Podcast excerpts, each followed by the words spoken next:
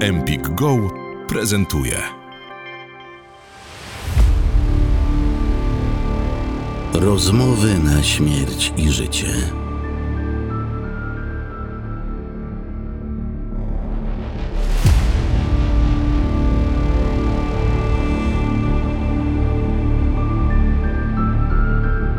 Rozmowy na śmierć i życie we współpracy z Empik Go i wydawnictwem Kompania Mediowa. Nowy podcast kryminalny. Rozmowy o morderstwach, zabójcach i książkach. A rozmawiać będą Magda Omilianowicz, Beata Banasik i goście.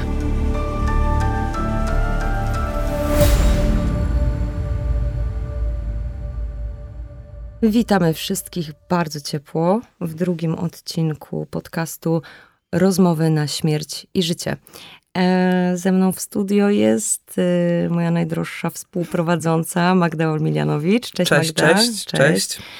Um, dzisiejszy odcinek e, będzie świetnym odcinkiem, bo za kilka minut zaprosimy do studia naszego gościa, ale o nim za chwilę. Natomiast mówiąc o sprawach kryminalnych, o zagadkach true crime, e, oglądając seriale kryminalne i myślę, że w trakcie pandemii wiele, wielu z nas właśnie tym się zajmowało wieczorami, lub czytając e, książki o tematyce kryminalnej, mnie się zawsze nasuwa jedno pytanie, e, czytając o zbrodniach, o mordercach, e, o ludziach, którzy są bezwzględni w swoich czynach, nasuwa mi się pytanie, dlaczego? Dlaczego w ogóle człowiek jest w stanie popełnić jakąkolwiek zbrodnię? Dlaczego człowiek jest w stanie popełnić jakąkolwiek zbrodnię? Dlaczego w ogóle, jak jest to możliwe, że jest do tego zdolny? No i po raz kolejny e, tutaj przykładem będzie nasz e, Leszek Pękalski, o którym mówiłyśmy już w pierwszym odcinku naszego podcastu. E, przypomnę dla osób, które nie słyszały, że Leszek Pękalski jest seryjnym mordercą schwytanym w latach 90. Najpierw skazany na 25 lat więzienia, teraz osadzony w ośrodku w Gostyninie. Mm, totalnie bezwzględny człowiek, tak naprawdę wyssany z wszelkich możliwych emocji. E, I też czytając książkę Magdy pod tytułem Wampir, jak rodzi się zło, nasuwa się pytanie, dlaczego człowiek jest w stanie zabić drugą osobę Magda, jakby jesteś y, specem w sprawie Pękalskiego. Spotkałaś się z nim twarzą w twarz, już o tym mówiłyśmy. Jak myślisz, dlaczego w człowieku tyle zła?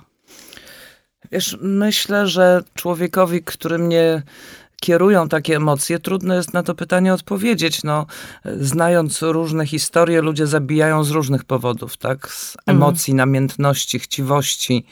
Y, w przypadku Pękalskiego y, z powodu monstrualnego popędu seksualnego.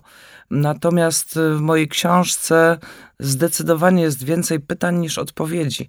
Mimo, że rozmawiałam z fachowcami, seksuologami, psychiatrami, psychologami. Z rodziną, z bliskimi, z przyjaciółmi też to chyba nikt tak do końca nie jest w stanie znaleźć odpowiedź na to pytanie.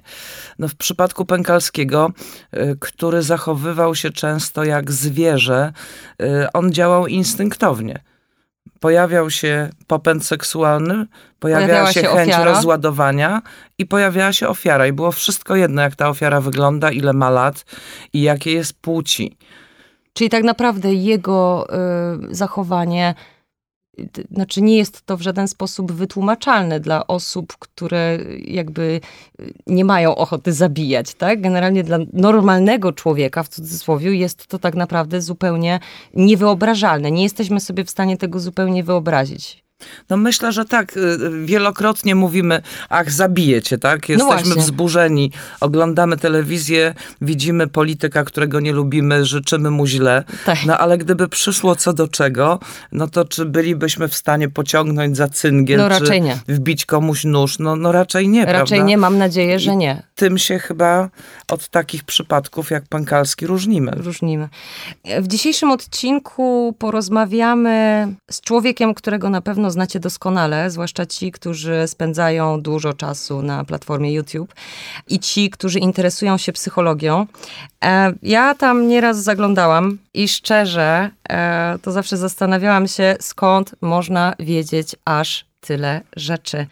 Jest z nami Łukasz Polikowski i jeśli jego imię i nazwisko nic wam nie mówi, to na pewno słyszeliście o człowieku absurdalnym. Cześć, człowieku absurdalny. Cześć, witam. Cześć Łukasz. Dzisiaj porozmawiamy wraz z Magdą, e, z Łukaszem e, na temat właśnie tego, dlaczego, skąd, jaki jest możliwy powód, co drzemie w psychopacie, co drzemie w mordercy. E, Łukasz jest e, absolwentem psychologii na SWPS-ie i na pewno na wiele pytań będzie w stanie nam odpowiedzieć jako znawca e, ludzkiej głowy. To może zacznijmy od takiego wprowadzenia w ogóle, gdyby hipotetycznie przypuśćmy, ktoś cię nie znał. Przypuśćmy, jest to możliwe.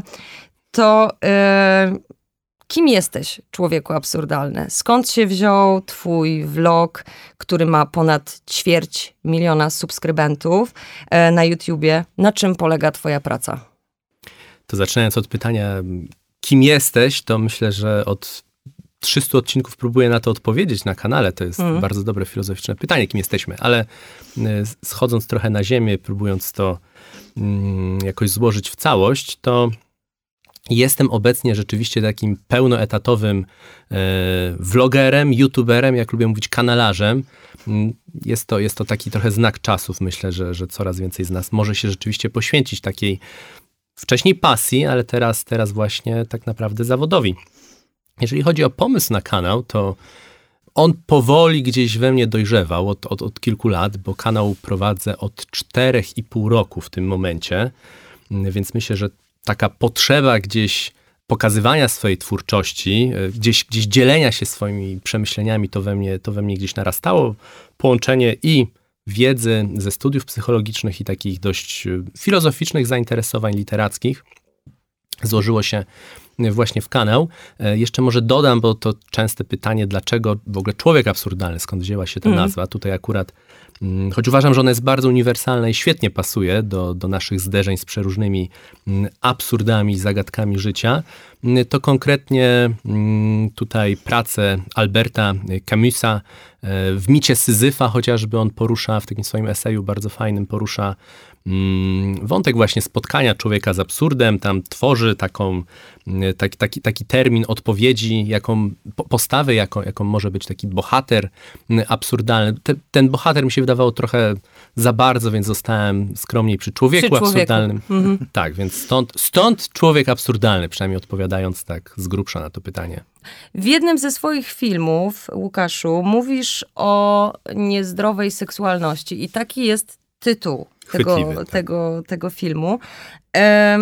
I jest to temat bardzo adekwatny do Leszka Pękalskiego, o którym mówiłyśmy z Magdą w pierwszym odcinku i którego temat będziemy kontynuowały również teraz i w następnych odcinkach naszego podcastu. Mm, czym jest dla ciebie niezdrowa seksualność? Od razu też powiem, że mm, na przykładzie Pękalskiego, który, uwaga, mimo drastycznej treści, muszę to powiedzieć, uprawiał seks, albo raczej on gwałcił już martwe swoje ofiary. Czy tutaj jest mowa o niezdrowej seksualności?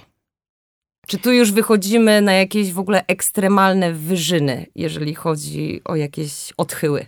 Mhm.